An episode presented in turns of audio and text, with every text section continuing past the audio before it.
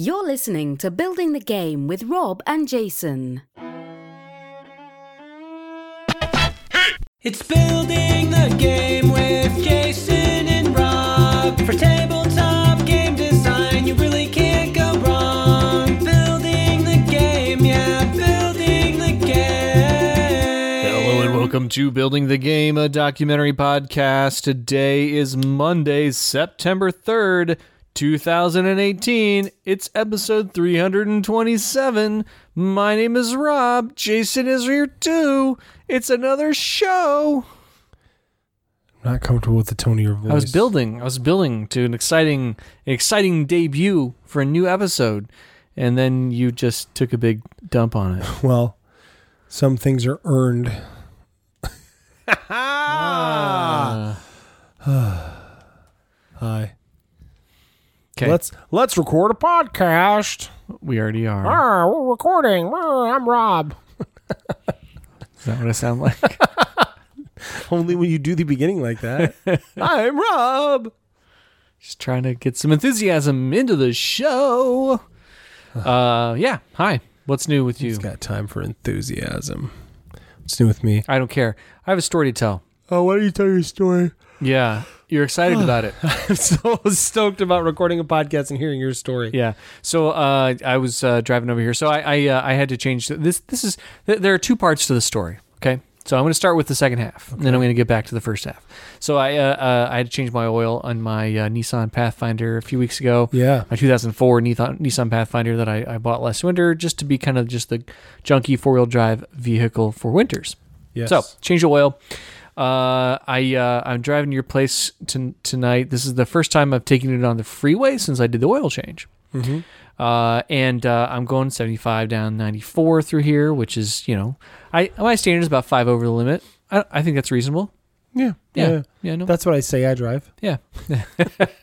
and uh, I'm just driving on, listening to a podcast, listening to Radiolab. I like Radiolab; it's a good show. And then all of a sudden, the hood pops up. Oh. Yeah. That's, exciting. the hood of my of my truck pops up and now it doesn't pop up and block my view right Yeah. it's like it's like the little latch gave way and Yeah, then the safety catch caught it Yeah, yeah. but it you know so it popped up that little half an inch Right. but it still scared the ever loving mother out of me I bet it did. but by the time i realized what had happened it was over and the danger was gone and so i'm but i'm and i'm still just driving at 75 miles an hour down the freeway and i knew intellectually oh boy that's done now. Right. but my adrenaline Right. just started to like build and grow and my heart started and it just got worse and worse and I, am like as i'm driving over here i'm like oh, i'm fine. I'm fine. I'm okay. I didn't die. I didn't die. I didn't die. Were you able to get out and close it? While i was going 75 no, miles like when you stopped, jerk. yes yes I, I got I got off the freeway stopped pulled into a gas station parking lot and i and i just unhooked it and and closed it firmly again and it seemed to latch fine Right. They must just not have had it latched closed. yeah well i mean i it was my fault oh, right Oh, oh, you changed the I oil? was yeah, I was the oh. last one to be in there, so I'm sure it was oh. my fault for not closing it. Oh, I I, mean, it looked like it was fine when I closed it before, but Right.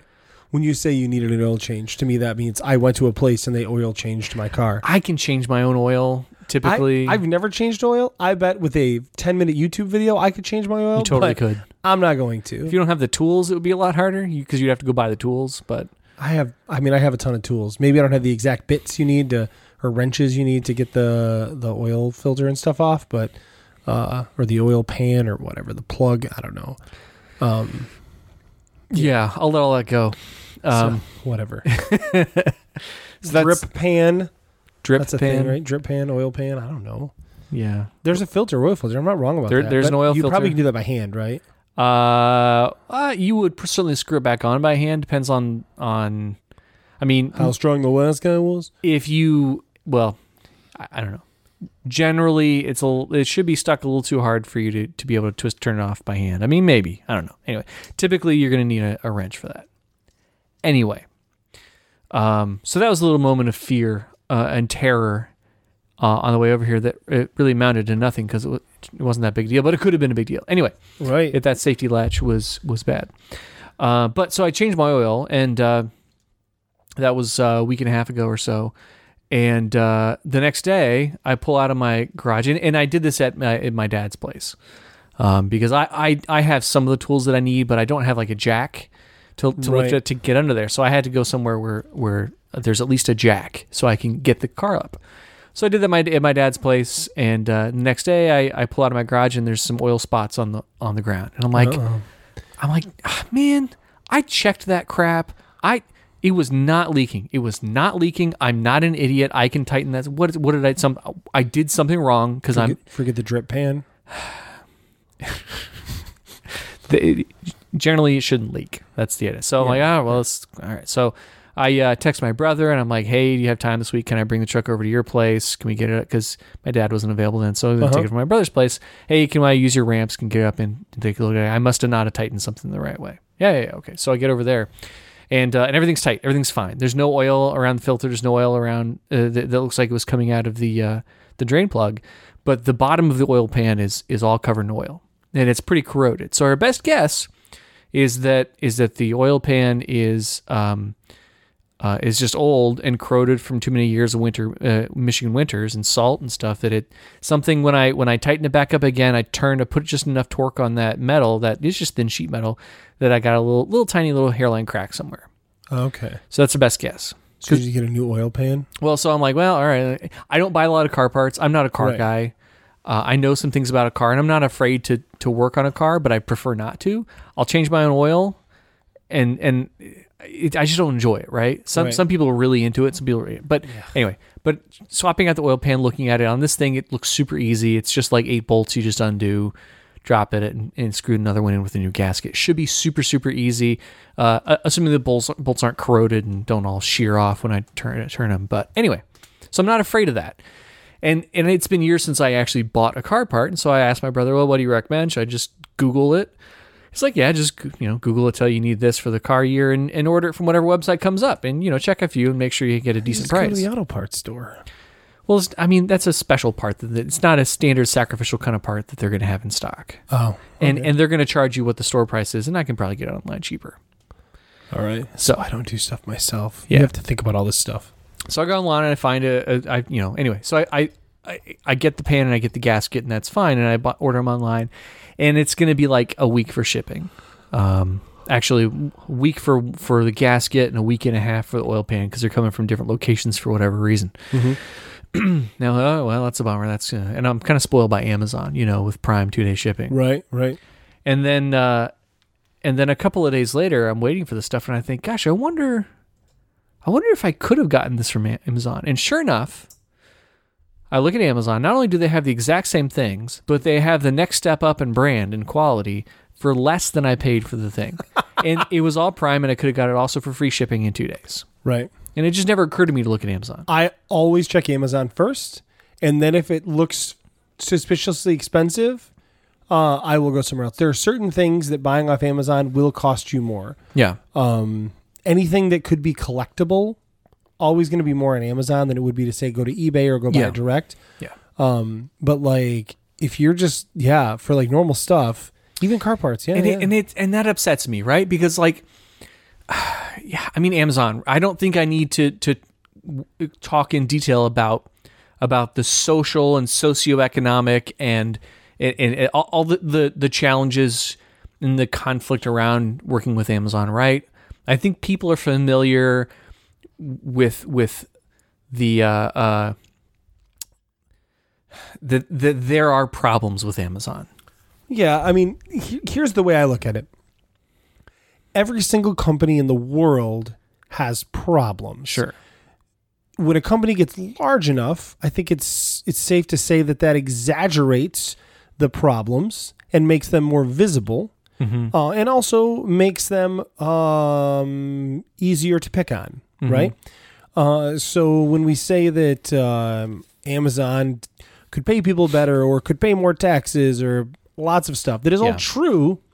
Most companies could do that, um, but they are not under the microscope uh, like a big successful company is, right? Yeah, but I mean, I'm talking about like workers' rights issues and things, and Oh, you know, I- I know, union but- busting stuff, and it like like as other examples. I don't shop at Walmart. I don't shop at Walmart because I don't like because I think I don't like the way Walmart does does business. Right? I don't I don't uh, buy food from Chick Fil A. You know, because I don't I don't like how they run things. I don't shop at Hobby Lobby. And and those uh, you know Walmart, Chick Fil A, whatever, it's all the same to me. Hobby Lobby as a game designer, I kind of wish that I could shop there. Well, As, Don't say you can't shop there. I choose not You to. You choose not to. I choose not to. You could shop there if you wanted. To. I could to. do anything I want because I'm I'm an American and I'm a white male and I have a lot more freedoms than most other people and that's Right, exactly what I'm talking about Yeah. here, right? Yes. I'm I'm a straight white male and I have a lot of privileges that a lot of other people don't have. True. And so I want to try to be socially responsible to, to the extent that I can. I wish that I could shop at a Hobby Lobby, but I I choose not to and I feel I would feel bad if I did. All right. So, um these are things that bother me. And and but man, Amazon it's just So what what that tells me is what that tells me is that you, like every other person, have a limit to what you're willing to give up to protest something, right? Like yeah, oh, yeah, If there was literally no other store in America where you could get game design bits, you would shop at Hobby Lobby, right? We both know that. You wouldn't stop designing games because you couldn't get bits anywhere but Hobby Lobby. I mean, right? Because that's ridiculous. And Amazon tells me that that's the truth, that you wouldn't do that. Sure. because you don't like Amazon. Yeah, Well- you probably give them thousands of dollars a so year. so here's the thing I, I mean uh, being a game designer is not something that i need to survive right I, I don't I don't need to I don't need to be able to I don't need to buy board game bits in order to make it to work and back every day, you know. But I do need to buy a part to fix my vehicle or to to maintain my vehicle so that it's reliable and it can get me back and forth to work, so I can actually earn a living and survive. You know, so that's the kind of thing that I'm talking about here. You could go to a mom and pop store in town and pay a little extra for that part for your car and support local business. Uh, I'm not saying you should, but you could. I could well, so all the there are no local mom and pop auto parts. What Campbell's. Campbell's? I- right next door to the place I go, anyways, because the guys at Campbell's are dicks. so I haven't even heard of Campbell's. I yeah, don't know that. uh, Campbell's. It's right on Westnedge there. okay, I didn't It's know. uh, just down the road from Chick Fil A. Okay, great. it's right by where old office. is. Campbell's has been there for years, and they're independently owned and operated. And I don't go there because I used to go there to support Uh-huh. local business, and the guys made me feel like because I'm not a car guy. Oh. So I started going to AutoZone next door, where they always treat me very well. Okay. and frankly, I have better prices and better Oh, service. Is that that's the auto parts district down there in West End, where there's Where I think they built the AutoZone next door, thinking like we'll just drive this place out of business, and Right. it hasn't worked because the car guys That's are going to go to Campbell's, Yeah. right? They're going to, as the sign says, Right. not gamble and call Campbell. But I, and then like across the street and a couple of doors up, there's like uh, there's another one. yeah, yeah. Napa, I think is down the road or Yeah. something. I, um, I very much will support local businesses if they give me a reason to, and Well, yeah, and yeah. pricing a lot of times can't be that reason. So you have better quality, you have Mm-hmm. better service, something like that. Like I used to be a big proponent for Meijer because they had like they had good service and good prices, right? Mm-hmm. Now I really don't care if I shop at Meijer or Walmart because I think they're both just as bad. Um, because Meijer, And Walmart is cheaper than Meijer. yeah, and Yeah. in Meijer, um, like treats their customers like crap. Um, Yeah. they don't want to help people. Um, there's always long lines. Um, you know, and uh, yeah, yeah. So, yeah, I, don't I, understand. I don't. I generally don't boycott things because I don't think it matters. Uh-huh. Um, because the level of of investment you'd need from so many people to actually boycott something to make a difference. Oh sure. is is ridiculously high. Yeah. No, Um, and I, I have I don't think that just just because I'm not shopping at Hobby Lobby or Walmart or Chick Fil A has no no impact on their business zero, and I understand that. But Mm-hmm. Right. at least it, it's you know I, I don't know. It makes me feel good about myself, which is nonsense. That- But it's I don't know. And I, I anyway, I think the the thing I want to talk about around this is I just struggle about these things, you know, no, and I I feel inner socially conflicts. conscious, and that's okay. Like Like, trying to be, um, but I also feel guilty when I when I get mad at myself for not shopping the Amazon to buy these car parts because I could have had my car fixed last weekend, but it, but instead it's going to take me an extra uh, an extra Right. week, and so I'm Yeah. still driving around this thing, and that will technically give out at any time, and I'm probably being unsafe. Right. I, am realistically, I, I mean, your hood could just give out at any point. which again, clearly, I'm not very good at car stuff. As as an illustration of how irresponsible that I can be. right, right. I don't. Anyway, I'm I'm just I'm conflicted I get, about I get your conflict with that. Like, for instance, I uh, I rarely eat at Jimmy John's because when I do, I picture large dead animals. Um, because that guy's like a huge big game hunter. And Oh yeah, that guy's a total dirtbag. Um, but I, I still eat Jimmy John's sometimes. I just try not to think about big dead animals. Yeah, Um, I don't eat there because of that, and also because I just don't think it's very good. No, I, I I strictly eat there out of convenience Yeah. when there's nothing else to do. Now that we have the shop in our work where Yeah, they no, have food, that's- nice. I haven't ordered Jimmy John since then because because there's another convenient option that, frankly, even when it's not great, is still just as good as Jimmy John's. Certainly no worse. and cheaper when you don't have to get delivery. So, yeah. I don't know anybody still orders Jimmy John's at that place. Welcome to the. I know, like we have we've probably killed that local business there. Hey, I rode the elevator up with a guy from Jimmy John's today, so Oh, okay. yeah, so people still order it. Um, so that's your socially conscious corner with know. building the game. Yeah, it's just bothering me. Yeah. I don't know. Let's talk about games, okay? Did you play some games this weekend? I did, but uh, what'd let's talk about that in the next show Oh, okay. because we just talked for a long time, and uh, yeah, and I want to talk about those in a little more detail. Okay. So, yeah. So Sounds good. Do you have any other social uh, torture to to no, discuss? no, I just thought we'd talk about a topic. personal anguish. Oh my gosh, really a topic? Yeah, let's talk about a topic. I don't think that's what anybody wants to hear about, but go ahead. All right. So, um, this is a topic we covered uh, quite a long time ago. Uh, I'm sure Neil or someone could tell me exactly what episode. um, maybe Nate. Nate's pretty good about that too. Oh, Gray also also good at that. So, Oh, and when I stopped at that gas station to Yeah. to fix my, to reopen and clo- Yeah. reclose my hood, I had to get a Red Bull to help calm me down. yeah, I see. I see. Did you know when people with hyperactivity, caffeine can actually have a calming effect? I didn't know that. yeah, we learned that because of my daughter, so that's great. Okay, just give her a lot of Red Bull. No, it's- She's she's four. No, no, but um, uh, good for there's her. this, there's this like uh, The 20 ounce, this like uh, sparkling water she was drinking sometimes. Just like she'd have like you know a little tiny bit, like a shot of it, basically. Um, and uh, except for not like a shot because that's inappropriate for a four year old. You know what I mean? We give her a little bit. Like we don't An give ounce. We generally don't give our kids like juice or anything besides Yeah. they drink milk and water. But that's like a special thing. Well, we actually uh, Steph had read that uh, um, that she just read recently, like this caffeine thing, and she's like, "Oh my gosh!" She's like, "We we gave her some of that this weekend, um, and then we sat and played a game, and she was calm the whole time." And Steph's like, "That's not normal. Like, holy crap, did that actually do that?" Um, you know, and it was interesting because we were applying it backwards. It wasn't like a placebo effect thing, like let's give her some, and oh, she seems calmer, right? Like it was, hey, wait a minute. Uh, so, anyways, that was just an interesting factoid we learned. So you're gonna So- start drugging your daughter? no, with, no, we're not. We caffeine. don't, we don't plan on doing that. No. Uh, but it was just interesting to know that. I didn't know that. So now, if she's ever acting super crazy in public, I'll just be like, "Drink this Diet Pepsi," and she'll be all over it. No, There you go. I'm just kidding. I'm very much kidding about that. um, again, we don't give our kids juice hardly ever. So, and we do, it's mostly water and a little juice, and they're like, "This is amazing," and we'd be like, "This this tastes like Lacroix," but um, uh, so anyways. So uh, one of the things that came up recently uh, with a couple of games I'm working on, and I'm not going to talk about those games um, specifically, but I wanted to. I need help with the subject, so I was like, "Hey, let's just talk about it on the show." Actually, Rob was like, "Hey, why don't we talk about it on the show?" And I was like, "No," and then I said, "Well, okay, yeah, let's talk about it on the show." I don't remember that conversation, but I'll take credit for it. Right. So, anyways, um, it's simulation games. So, um, to def- I just want to because Lord knows someone out there probably is going to tell me that I'm defining simulation games wrong. Um, so I'm going to tell you we're going to predefine how we're talking about simulation games, and this is what Okay. I'm talking about: a game where you're doing something from real life, um, in in a game mechanical sort of way uh, and you don't want to, you know, so you're, so yeah, that's that's it, right? So I am going to go hunting, right? I'm going to make a game about hunting, right? Uh, so I'm going to try and think of I, hunting was a really bad choice I don't know anything about hunting. I'm going to buy uh, a gun, and then I'm going to go in the woods with stuff, and then I'm going to throw carrots at deer and hope that they eat them, and then I can shoot them. That's how you do that. You just throw you throw carrots at them, and and the closer you get to the deer, the more points you get. Yeah, Right. sweet, yeah. And then if if it likes the carrot, then it'll walk up to you and say, "Thank you for the carrot, sir. You can kill me now." Right. Yeah. Yep.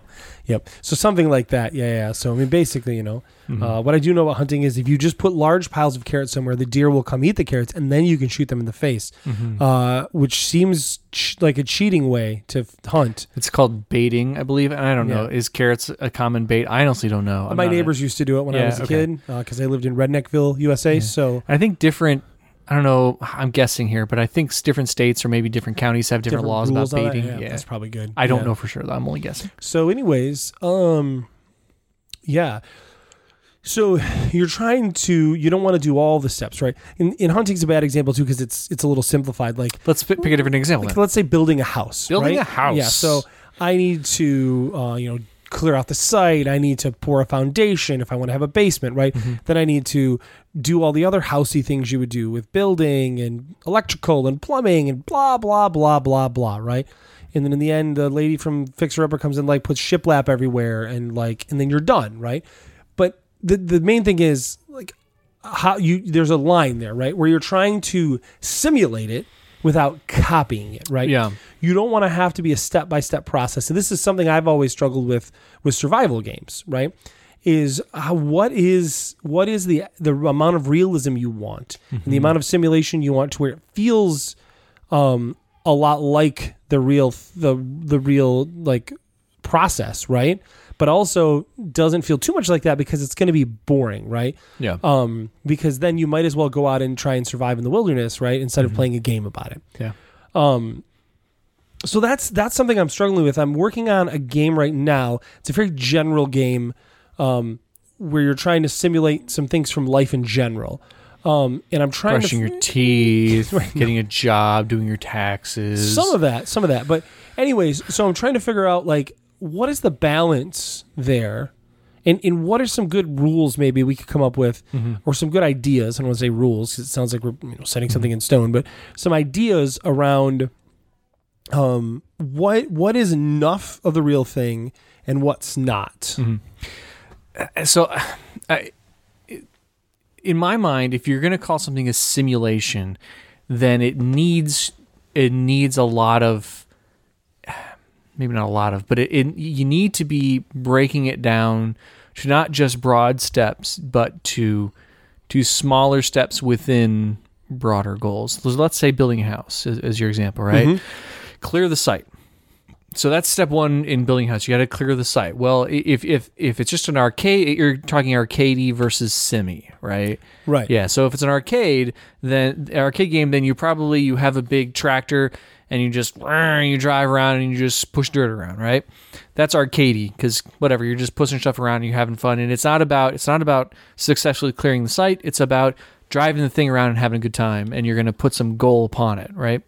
If it's a simulation, then it's about making sure you're staying within certain boundaries and that you that you're doing achieving this goal in a consistent way, right? With making sure the site is level and, and you're caring about the details of that thing. You know, um, the next step then is is putting in a foundation. Well, you can't just put in a foundation. First, you have to start with with digging, right? You have to excavate and make sure that the excavation is in the right places and that it's measured out correctly before you can pour the foundation. So to me, that's the difference between, between arcadey and, and sim. And, and I think sim cares about the details and cares about the process. And arcade uh, focuses on arcade uh, cares more about the fun and about finding the fun in the theme, whereas Right. sim is about finding the fun in the in the action. Right. If maybe that's a pla way to put it So or Right. in the activity. So fi- find a fun in the activity versus find a fun in the theme. So I, I think that um all right. So what I'm going that's a good description I think. So what I'm going for is trying to shoot the middle where I, I'm trying to I guess a better question than that. So that that that is a pretty good just definition of the of the two ways you could approach it, I think. And I'm Um, using kind of video game language there, arcade versus Right. but well, but it makes anyway, sense, yeah. right? Yeah. So it's yeah, it's the difference between um I don't know, two different games. one of them would be SimCity. Uh, well, d- a difference different one would be Need for Speed versus um, versus uh, uh, Forza. I mean, Forza is a simulation racing game. Need for Speed is an arcade racing game, right. or e- even more so than Forza would be Gran Turismo. Right. Yeah, Okay. So, so thinking about it this way, right? Um, w- what is the bare bones that you can put on a game to feel to feel like you're doing the thing, right? And I think that's I think for tabletop that's what gets people jazzed, right? When you can capture the feeling of doing whatever you're supposed to be doing in the game, whatever the theme is. Mm-hmm. You know, survival is a very typical one, right? Where you feel like you're doing that, but you aren't, right? You're doing something a very minimalistic version of that, a representation of it, and not it. Um, and of course, you want to find the fun, right? Yeah. Um, but I think in the tabletop space, that is the important key, right? Is how do I do just enough to make you get it, to make you be like, yeah, yeah, yeah, yeah, like to really where you can say these are theme justified mechanics, right? Like that's that's that's kind of the ticket there. Yeah. Hmm.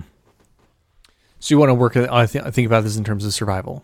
Let's just do that because that's Okay. something that everyone. The game I'm working on is completely not a survival game. No. Okay. But I think that you know if we can figure this out, then I'll design a survival game too. So 'Cause that's you've wanted to do that for a long time. forever. Um. hmm.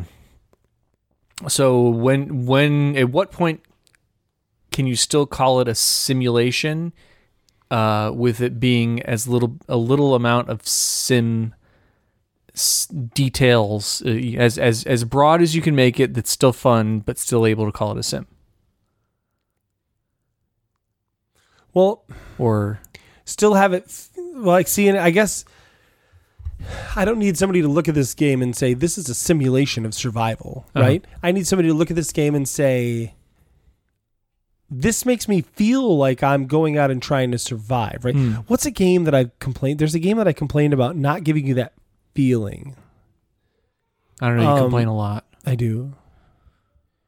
Um, ah, I was thinking of Sentinels of the Multiverse, but that's a different. The fact that like the point is being a superhero, and whenever I play Sentinels of the Multiverse, I don't feel like a superhero. I feel like a dude who's got a couple tools that I can use every once in a while that aren't really that exciting.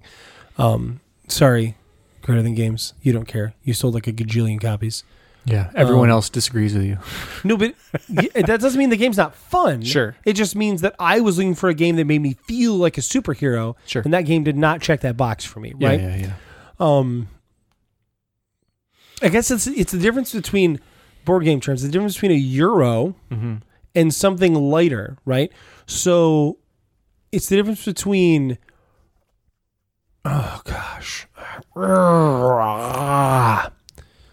I don't know. so let's look at stone age okay so stone I was age thinking about Stone Age. yeah. Stone Age, you're you're trying to build up your your uh, your Stone Age village, your Stone Age people. All right, and what are the things you can do in there? Well, you can you can gather food. It's important to gather food, and you gather food by putting as many guys as you want out out into the fields to hunt. And how do you know how much food you get? Well, you roll some dice, and you get what you get, right? Uh, you can you can go mining for stone. Well, you know what stone stone is not that hard to find.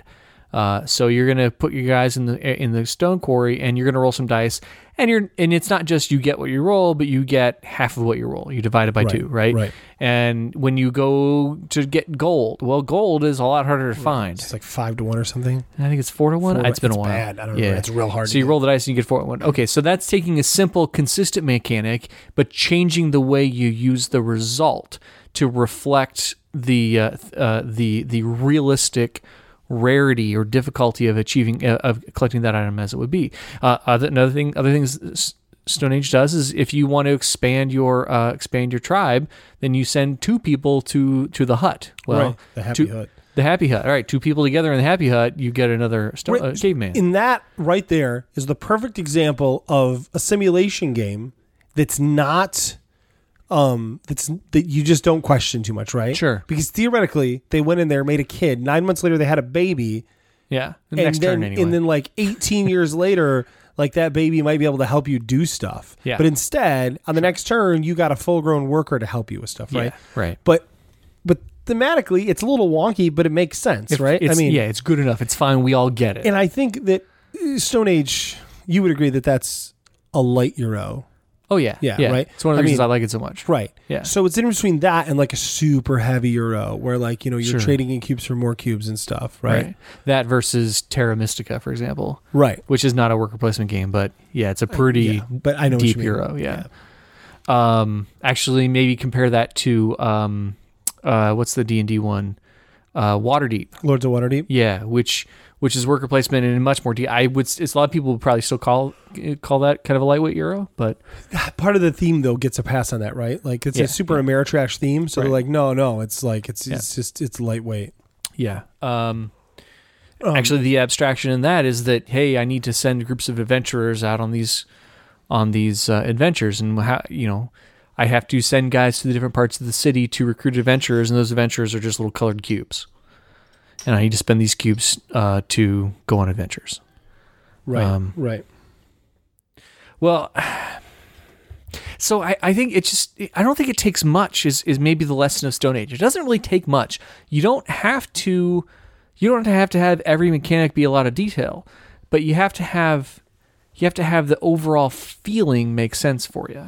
Right. And that's that's what I'm struggling with right now with this game is trying to find how do I make that feeling of doing the thing that you're doing in the game um without having so much well still making it so this is I think this is why I'm bad at simulation games in general because I design lightweight puzzly card games for the most part. Like that's kind of my zone. Yeah. Maybe there might be a little tableau or something, but for the most part, like the new game I'm working on, there's a tableau. It's still a puzzly game though, right? You're, Yeah. you're putting shapes down to try and collect resources. Um, and uh, like so there's still that little puzzly aspect, and you're trying to figure out how best to spend those resources to earn points. Um, whereas yeah, a lot of the simulation games are not that, right? It's I have all this information. I need to do things with this information, right? Step by step. Yeah. Um, you know, uh, well, it's you know, I think, and I think this is why Euros remind me of this, even though theme wise they're generally not like good simulation games because like to me the theme needs to really give you that feeling. Like I don't feel like I'm trading in the Mediterranean when I'm playing a Euro, but I do feel like I'm trading cubes to get cubes to get cubes to get cubes. It's one of the reasons why I hated that Century Road game, right? Because like I was literally just trading cubes for different color cubes for different color cubes for different color cubes yeah. um, which I thought was incredibly boring. The abstraction was too too much. because dude, the whole game was abstraction. Like the Yeah. theme was so pasted on. Yeah. Um, but like Chris Kirkman, who I played the game with, loved it. He's like, "This is so good. The art is beautiful." And I was like, "But there's nothing here for me." Mm-hmm. I know what the game was um, that I didn't like. Oh gosh, it was it was that game about archaeology that came out a couple years The ago. near and far. no, it was. um Oh, I think I know what you're talking about. Yeah, Oh shoot. Um, remember we played it together. Right. And and like it was like one of those things where like, okay, I get it, but I don't want it. Yeah, Yeah. You were supposed to be going and doing these because it was actually it was the same year that came out because I remember talking to Chris Kirkman about it. And he was Right. like, "Oh, I loved it," and I was like, "I didn't like it at all." And he's like, "Why not?" He's like, "It was so good." And I said, "said mechanically it was fine." I said, "But I want to if you're going to pitch me an Indiana Jones game, what was right? that? I Yeah. want um I want a game where when I'm done with it, I'm like, look at me, I'm Indiana Jones. In that game, I was like, look at me, I've got some cubes, and it was just boring. I know now. I, it's killing me not to know what it's called. It's like Artifact Inc. or something like that. Yes. Was that it? Yes. Artifacts Inc. Yeah. That sounds right. Let me I look it up. And so here's the thing. I'm not saying that was a bad game. It was a fine game. But again, I was looking for the game to give me that feeling of Indiana Jones. And instead it gave me That one? Yeah, that's Yeah, totally that one. Yeah. yep. Is that Ryan Laukat? Was that? Um Yeah. Yeah, yeah.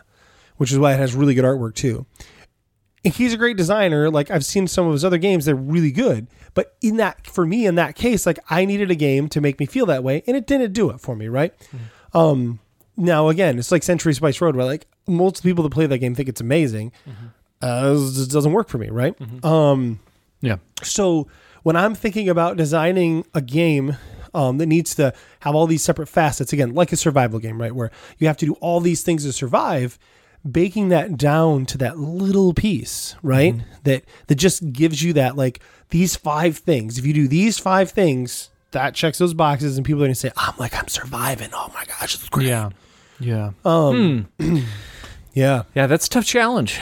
Yeah, so you, It is. You gotta you gotta find the end point. It doesn't have to necessarily feel exactly like the action that you're taking from a thematic perspective, but it, it at least needs to not feel like something entirely different.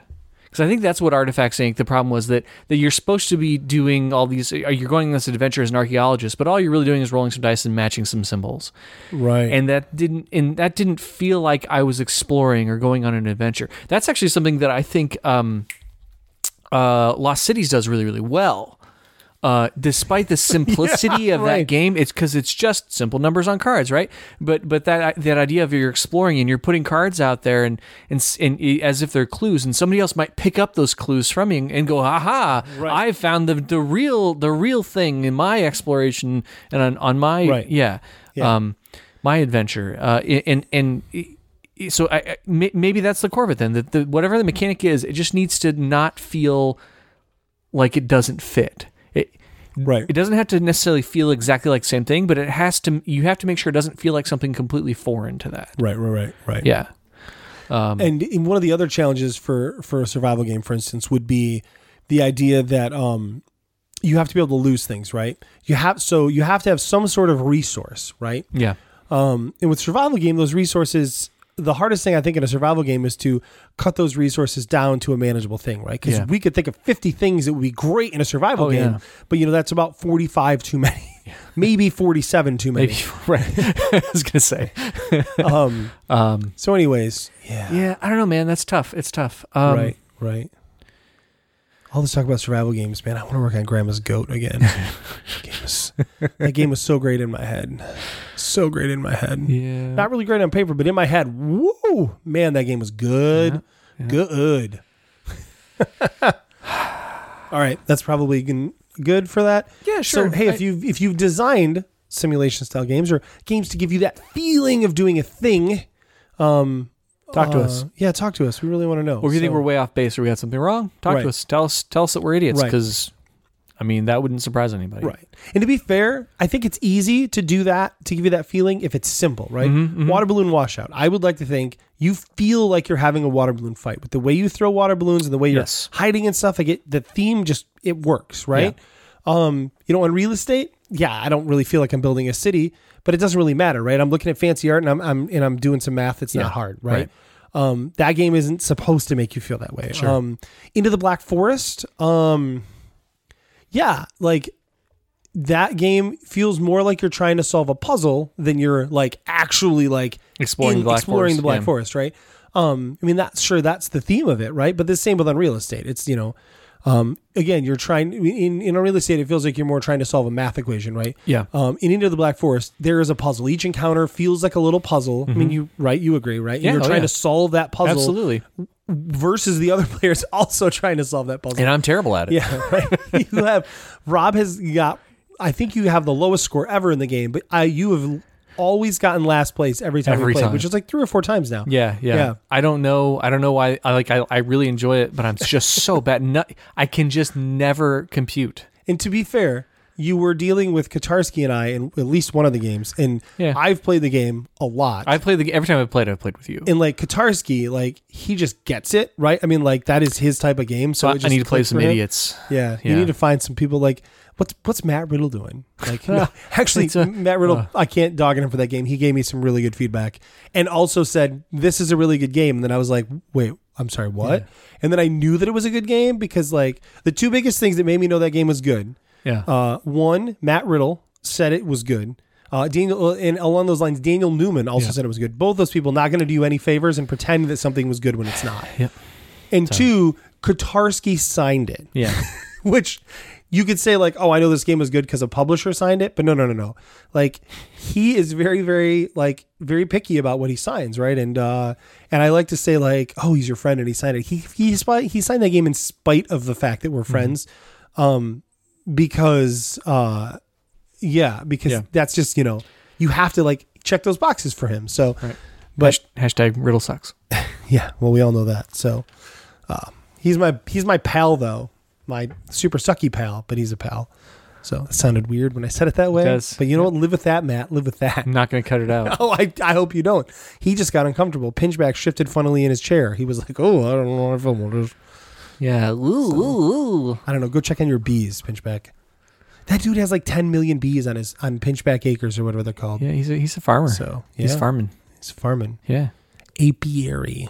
Mm-hmm. He's an apiarian. Isn't it like an apiarist? I have no idea. I just thought a- apiarian sounded funny. Yeah, yeah.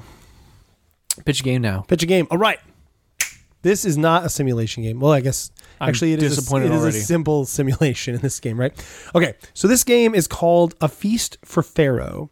Uh, probably the closest theme I'll ever get to a Euro theme, but it's not a Euro. Um, so this game, um, this game is the idea is you are guess what making a feast for Pharaoh. Your servants Wait, in what? the house, two to four servants as it is. Um, Two to four. two to four servants. And here's how it works. Um, the uh, it's a card game. I know what Jason made a card game. so it's a card game in the Wow. um, you, so a few things. You've got uh, a table in the center that is just a score score tracker. Um, you've got uh, six resources in the game now. Just change that.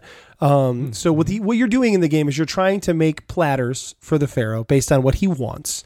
Uh, and you're trying to score them at the right time to make the most uh, points possible. Um, and uh, the player who scores the most points wins the game. So that's the simple pitch of it, right? Okay. This game has come a long way in a really short time. I've play tested it like a dozen times in within three weeks. Yep. And like um and Rob has played I think almost every version of it. Uh, I played it three times, I think. Yeah. So Yeah, um maybe four times. yeah, I think four. So um to the point where like I made a slight change. I'm like, I don't want you to play it. I want somebody else to play it because I know that you're good with this slight change because it was actually your suggestion. So um, all right. So the idea of the game, like I said, you're making platters for Pharaoh. There are five resources in the game. Those resources are um, fruit and veggies, which look like a cornucopia, um, cheese, meat, um, wine, and bread. Okay. And then the last resource, the newest thing I've added is honey. Uh, and honey is a wild. Okay. So the distribution is there's an even number of everything and then 10 honeys. Um, I can't remember how many each there are. I think 14 of each, four, 14 or 15 of each thing, and then 10 honeys. So, um, so on your, you'll have a seven card hand. You're dealt seven card hand at the beginning of the game. Um, and uh, on your turn, you're going to have two choices. One, you can put food from your hand into your prep area, right? And that involves putting three cards down in front of you um, in piles, um, but piles like solitaire style piles, so you can see um, you can see what all the things are that you have. Yep. Um, and you do a separate pile for each one of your food types. Okay. Um, including honey would be on the end there too. So you can do that, and then you draw back up to seven, or you can score some of the ones you already have out, right? Um, so how does the scoring work? Well, there are these scorecards. They're um, they're like they look like pl- they're shaped like a platter is the idea. Um, and there's three items on them of those three things. Uh, honey will never be one of the items on the platters because it's a wild. Just to be clear, The honey can just um, mm, right back in the bee's right. butt and there will always be five platters out at once. In addition to that, because honey comes from the bee's butt. kind no, not really. No, They- it I was hoping you would call me out on that, but then I had to call myself out on that. honey doesn't come Yeah, from a I, I know it doesn't. I was First, I was ignoring you. Right. Then, um, Go on. anyways, all right. So there are five. There are five um, platter cards out at any time, right? So beneath each of those cards, there are five slots, right? So five slots, five one one platter card in each slot. Each slot, um, uh, from left to right, will have one of the resources, one of the five main resources, and a plus one point there, which means that if you complete a platter in that slot for every one of that type, for instance, wine, if it's a wine slot, for every wine in there, which there could be up to three, you'll get an extra point for each one you did. Okay. The platter cards themselves, like I said, will have three. Will have three different things on them. They'll either have they'll either have three of the same, uh, two of the same, and and one or or um one two three like three different things. I, I- that's obvious, right? I mean, those are your choices. But the reason I'm putting that on is they're um 25% of the deck is three of a kind. Um, the next 25% of the deck is two of a kind and one other thing. And then the last 50% of the deck is the mix of all of them. So there's an equal distribution of every single thing in the game. So what's unique about the platter cards is um, the platter cards have five numbers across the bottom with a divider between each. That is to show you the position. Uh, those are the five positions the card could be in when it's going to be scored, right? Um, so the scoring on that can vary greatly. Seven is the highest score you could ever have, and that's on a triple platter.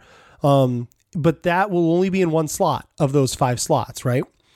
So depending on where it's placed, that tells you how many points it would score. And you think that would be tough to get your eyes into, but it's it's really not. I was surprised at how quickly your eyes just one, two, three. Okay, it's in that spot, right? Um, so in addition to that, when you score one, when I score one, it, it gets taken away. All the other cards slide to the left, and then a new card comes out on the rightmost uh, slots, right? So throughout the game, cards are shifting um, to change the value of those. And the other big thing is obviously depending on the order is randomized at the bottom too at the beginning of the game of the the bonuses for each uh, food type. Uh, so that can also vary greatly. You could possibly score 10 points if you had, say, triple wine on the seven point slots and it was a wine slot below it, right? Um, so that's that's how that main part works with scoring. Um, when you score a card, you take it, you put it face down. When there are 10 cards scored, the game ends immediately when that 10th card is scored. If the deck were to run out before that, which I've yet to see happen, but it could, I suppose, if that were to happen, everyone would play one last piece of the round and the game would end. Now, after at the end of the game, you're going to take all the cards left in your hand and place them in on your prep area because there was a feast, but now there's going to be the after party, right? Where the pharaoh's going to want more stuff. He, I mean, he's greedy. Right. Yes. He's. I mean, he's the pharaoh. He's really hungry. yeah, he's also. really hungry and greedy, right? So the uh, at the top of the of the table above it, that's been there for the whole game. Um, the I just didn't mention it until now. Um, you're going to be able to see four cards that are end game scoring cards, and that's for the after party. That's what is what else does he want, right? So um, the options for that are, um, and these cards are double sided to increase randomness. I mean, to increase diversity in the cards, not randomness. Um, so one of each. There's one of each uh, of the main resource type and honey. Actually, whoever has the most of those out will score X number of points at the end of the game. Right. So there's those, and those are double sided, so that um, so there's only three cards that have the most of X. Right. Um, then there are um, extra platters to make, right? Like if you for every meat and cheese combo you have, you get two points. Or there's for every meat, cheese, and wine combo you have, you get three points. And again, those are made to increase diversity with the way they're double sided.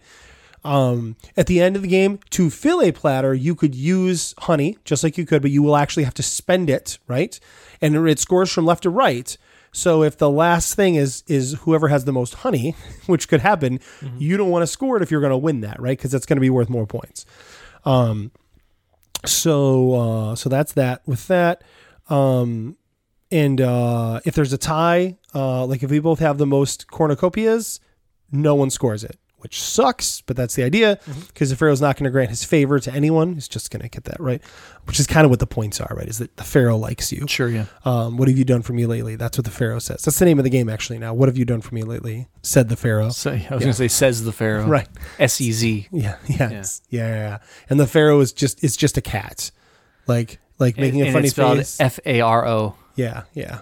Yeah it's Or it's, it's actually F U R O, furrow, because it's a furry yeah. cat. It's the furrow. Yeah. Yeah. This game just made itself right. Million dollars in Kickstarter. Wow. Wow. And it's a miniature. There's actually a miniature of the furrow. Oh So, man, Yeah. of, uh, then it's a cat with the, like the yeah. pharaoh headdress thing, right. Yeah. And the chin thing. Yes. the, little- the chin thing sticking out. yeah. Yeah. I, I can I just buy that mini from you? I know, Can right? you just send me the, the, the 3D file so I can order it from Shapeways Yeah, as a 3D print, great. and then I'll paint it Yeah, myself? Um, so, anyways, uh, I think that's I think that covers it all. Most points at the end of the game wins. Um, yeah, I think that's So I've only played it with you as two player, Right. So how is it with four? so with more than two, it works exactly the same. Okay. Um, because uh, because the counter, I mean, the scores are lower, right? Obviously, figured, the scores yeah. are going to be lower, Right. but the um the really the main the main thing is the timing is not uh, based on the number of cards that are used. Um, well, it is, but there, so so there it- with four players it, it will take a little longer right? Because four players each person making decisions is not going to be as quick as you and me going back and forth Right, right. and that's that's what i've seen um, with more than two. But anyways um, you know, the idea is that the timing mechanism does not change. It's not run the deck out of cards um, and because theoretically we're getting as many cards it should always be fine. Um, I would say with four players, you have a slightly better chance of running out of cards, only because if some players decide to be stingy and hold on to more of their resources, Yeah. you may run out of cards, which is totally fine. I mean, it's just another way the game can end. I don't. Yeah. Uh, I I like when the game ends when the tenth thing happens. Like I was playing against Steph in the last play test, and I was purposely waiting. Or maybe this is when I played against you. Might have been when I played against you, but I was purposely waiting. There was one thing I wanted to score, but I wanted it to shift one to the left. So I kept waiting until you finally scored something. It shifted, and then boom, I scored that and end of the game, um, and won because of that. So, Yeah. um, so anyways, yeah, yeah, yeah. That's uh, that's it. It plays probably in. Th- I'm trying to remember. I'm bad at timing. It's Last time you and I played was pro- I would say was 25 minutes. yeah, 25, 30 minutes. Yeah.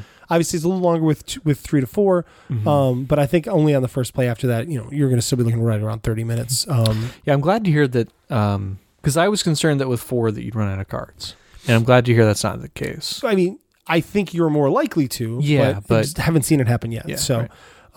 um, so anyways, uh, yeah, Yeah. yeah, that's that. Um, in, in if it turns out like after a few more four player tests, oh, we're running out of cards, I'll just add some more cards in. It's not a big deal. You could also So- just reshuffle a discard. you could, but no, yeah, you could, you could. Yeah. Um, yeah, and frankly, because that would only happen once in a game, it's really not that big of a deal. Yeah, that's so my thinking. yeah, I guess, and that would be you know less cards is always better. So well, not always, but sometimes. Sometimes. So cool. So that's that. That's a feast Yeah. for Pharaoh. I like it. I've enjoyed uh, uh, seeing it seeing it change and grow. Yeah, Yeah. yeah, It's been it's been fun. So Yeah, yeah. I re- our first play test it was much much simpler, and it was kind of like, well, we were doing things, but Right, right, yeah, yeah. Yeah, it's the first play test was really indicative of this would be cool when this happens, and Mm-hmm. then you start to do it, and you're like, wow, that's a well, and you realize like, oh, this is a lot of work for the players, right? Yeah. Like, oh, shift all these things, or you know, and it's like, oh, you're trying to avoid that, right? right, right. Um, so uh, it's yeah, Mhm. this is. Th- what's nice about this is I feel like in the past I would have taken this game after the first or second playtest and just pitched it. Mm-hmm. But this time I was like, no, I'm going to make this game work. Um, and then yeah, and then I Good. did. So and I, I think we both sometimes struggle with that, right? Oh, absolutely. Um, yeah. Like, oh, I've got other ideas. I'll just work on those, right? I've got at least three games that I have like cards ready to go, and I just you know like on my computer, and I just never bother to print them and try it, right, right, Yeah. right. including the one I'll be pitching next week. Nice, So yeah, cool. So Cool. that's that. good. All right. Uh, do we have any voicemails or anything? Uh, no, No. no Curses. curses. All right. I did get a response from Nate that he did find his scorpion. I saw that on Twitter. Yeah, right.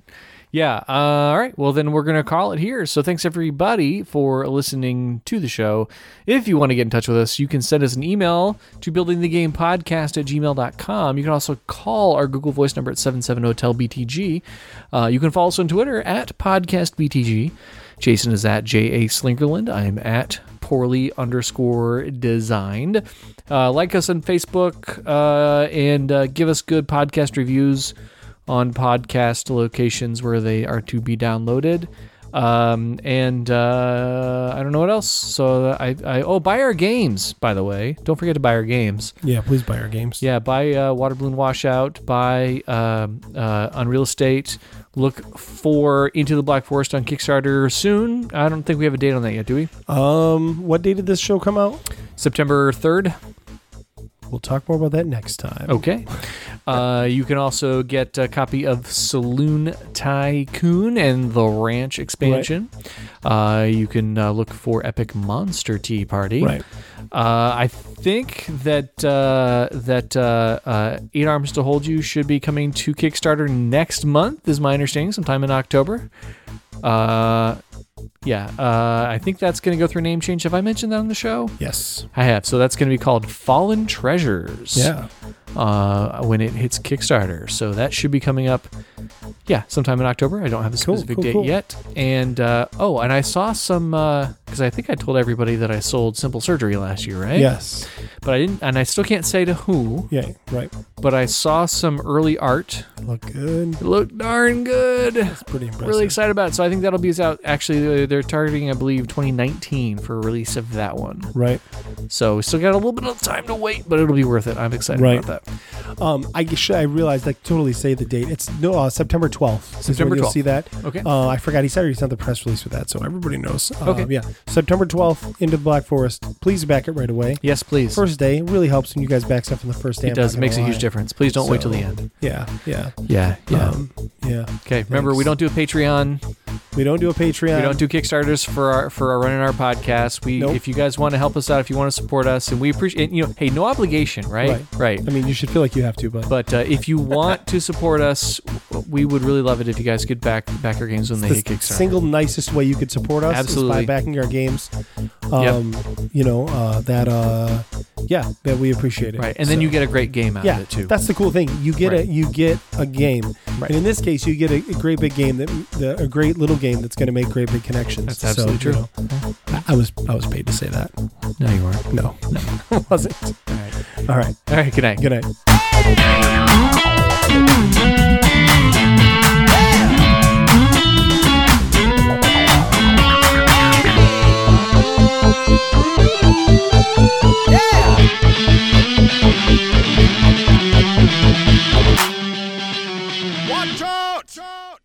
Building the Game is a co production of Imminent Entertainment and Poorly Designed Studios. All of the ideas presented by Rob and Jason are property of the Building the Game podcast. Next time on Building the Game. A B C D E F G H I J K L M N O. Yeah, it's not too bad. It's amazing what a, just a tiny little tweak of the knob will do for you. I know, right? Okay. Is that a that's what she, she said joke? I feel like it is. Yeah. Right. Yeah. I, I mean. Basically. Yeah. Okay.